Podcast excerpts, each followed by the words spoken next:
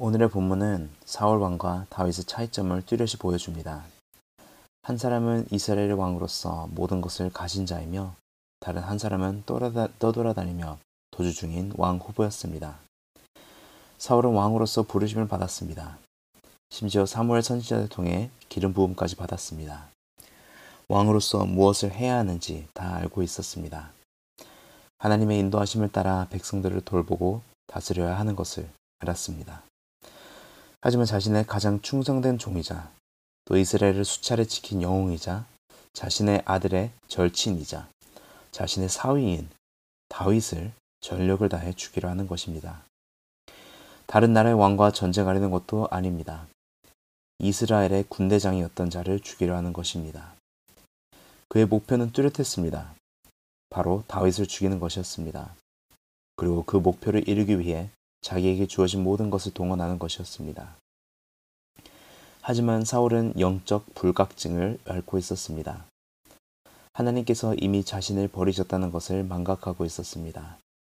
다윗이 그일 나에 있다는 것을 들었을 때 하나님이 다윗을 그의 손에 넘기신 줄 알았습니다. 또 영적 망각증을 앓고 있었습니다.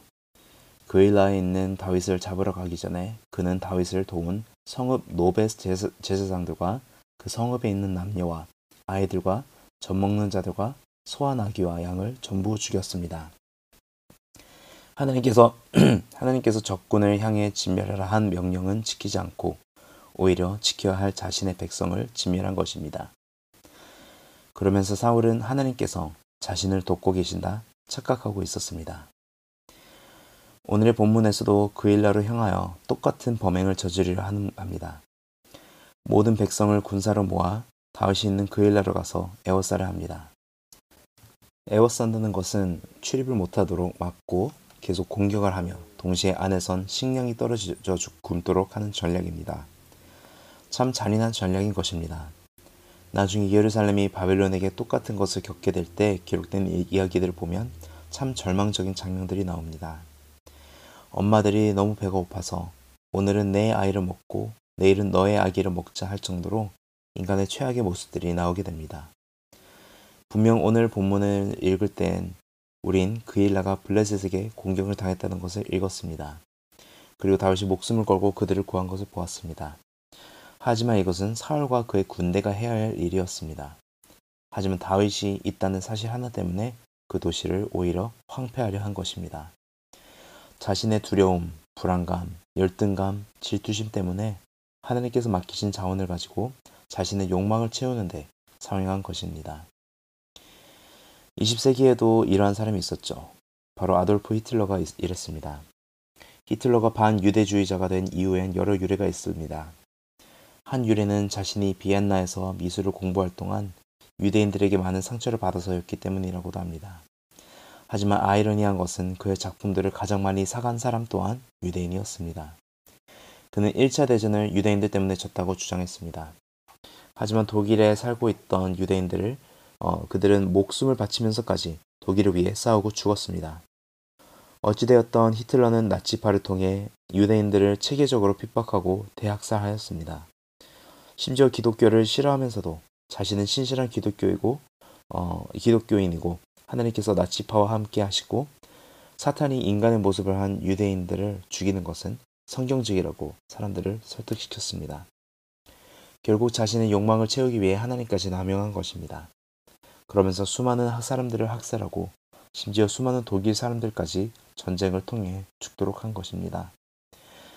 우리 또한 사울과 같이 우리 안에 있는 두려움이나 불안감이나 욕망 때문에 우리의 부르심을 잊고 사울과 같이 나의 욕망을 채우기 위해 움직인다면 우리 또한 같은 실수를 저지를 수 있습니다.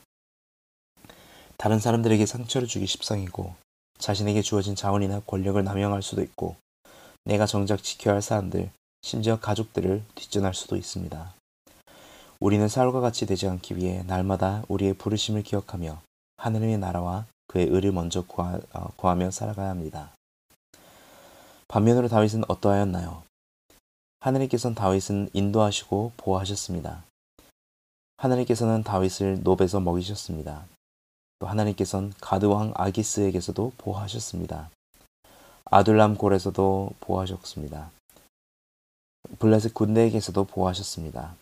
그리고 날마다 그를 쫓는 사울왕에게서도 보호하셨습니다. 어디로 가야 할지도 모르고 600명 가량의 사람들을 데리고 갈 수 있는 곳으로 갈 때마다 하나님께서는 다윗과 그와 함께한 자들을 보호하셨습니다. 왜냐하면 다윗은 늘 언제나 하나님께 아뢰고 그의 뜻대로 순종하려 하였기 때문입니다. 먼저 사울과 다윗의 차이는 여기서부터 갈립니다. 사울은 자신의 생각대로 행동하여서 하나님께 버림받기까지 하였습니다. 반면으로 다윗은 현재 쫓기는 인생이지만 늘 하나님의 뜻대로 순종하려 하였습니다. 오늘의 본문의 사건도 하나님의 뜻대로 행하였기 때문에 생긴 일입니다. 분명 다윗과 그와 함께한 자들은 유다 땅에 머무는 동안에도 쉴 틈 없이 쫓기면서 불안감과 위험 속에 살고 있었습니다. 하지만 그들의 형제인 그일라 사람들이 블레셋에게서 타작마당을 탈취당한다는 소식을 들었을 때 다윗은 하나님께 묻습니다. 속담으로 내 코가 석자인 상황에서도 보호받아야 할 사람들을 보자 그냥 갈 수 없었던 것입니다. 하지만 자신의 마음 때문에 섣불리 움직이는 것은 아닌가 싶어 하나님께 묻는 것이었습니다. 그러자 하나님께서는 그들 보고 블레셋 사람들을 치고 그일라를 구원하라 하십니다. 분명 다윗과 함께한 사람들도 그에 대한 위험을 알고 그들의 두려움을 다윗에게 호소하였습니다. 하지만 하나님에게서 똑같은 응답을 또 듣자 그들은 순종하기로 합니다. 그리고 큰 승리, 승리를 얻게 되고 그일라를 구하는 경험을 하게 됩니다. 또 그일라를 구하고 그곳에 사울이 온다는 소식을 들었을 때 다윗은 바로 그곳을 떠나야 했습니다. 하지만 시급한 상황에서도 다윗은 먼저 하나님께 묻습니다. 그리고 답을 들은 후 그는 즉시 움직였습니다.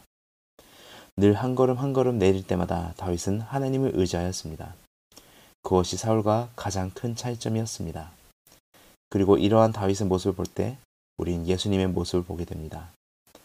다윗은 오늘의 본문에서 구원자임을 보이고 하나님께 신실한 자임을 보여주었습니다. 예수님 또한 늘 언제나 하나님 아버지의 뜻에 의지하며 나아갔습니다. 예수님께선 하나님이시지만 예수님만큼 기도를 많이 한 사람도 없었습니다. 늘 언제나 하나님의 뜻을 구하였고 심지어 십자가에 못 박히시기 전 겟세마네 동산에서도 자신의 뜻이 아닌 하나님 아버지의 뜻을 구하였습니다. 그리고 예수님 또한 구원자셨습니다. 예수님도 다윗과 같이 자신의 손해를 따지시지 않으시고 구하러 가셨습니다. 다윗은 그일라 사람들과 자신의 목숨을 모두 건질 수 있었습니다. 예수님은 인류를 구하기 위해 자신의 목숨을 내려놓으셨습니다. 예수님도 자신이 구원한 인류가 자신을 부인하거나 버릴 것을 알고 계셨습니다. 그럼에도 불구하고 구원하셨습니다. 뭐냐하면 그것이 하나님 아버지의 뜻이고 그것이 자신의 사랑이었기 때문입니다. 하지만 그의 순종을 통해 예수님뿐만 아니라 우리 또한 죄와 사망에게서 승리를 얻게 되었습니다. 사랑하는 성도 여러분, 우리도 다윗과 같이 예수님과 같이 매 순간마다 하나님께 기도함으로써 그의 뜻을 구하며 나아가길 소망합니다. 하나님께서 나를 향한 계획이 무엇인지 기도할 때 하나님께선 명확한 답을 잘 안 주십니다. 하지만 오늘 내가 가야 할 길, 오늘 내가 해야 할 일, 오늘 내가 순종해야 할 것을 구할 때 하나님께선 한 걸음 한 걸음 인도해 주십니다. 그리고 그 한 걸음 한 걸음이 모여서 우리가 있어야 할 자리로 인도하십니다. 마치 하나님께서 이 시간들을 통해 다윗을 훈련시키시고 단련시키셔서 이스라엘의 왕으로 세우신 것 같이 오늘 저와 여러분이 지나고 있는 이 시간들을 통해 하나님께서 저와 여러분을 정금과 같이 나올 수 있도록 인도하시기를 주의 이름으로 간절히 축원합니다. 아멘.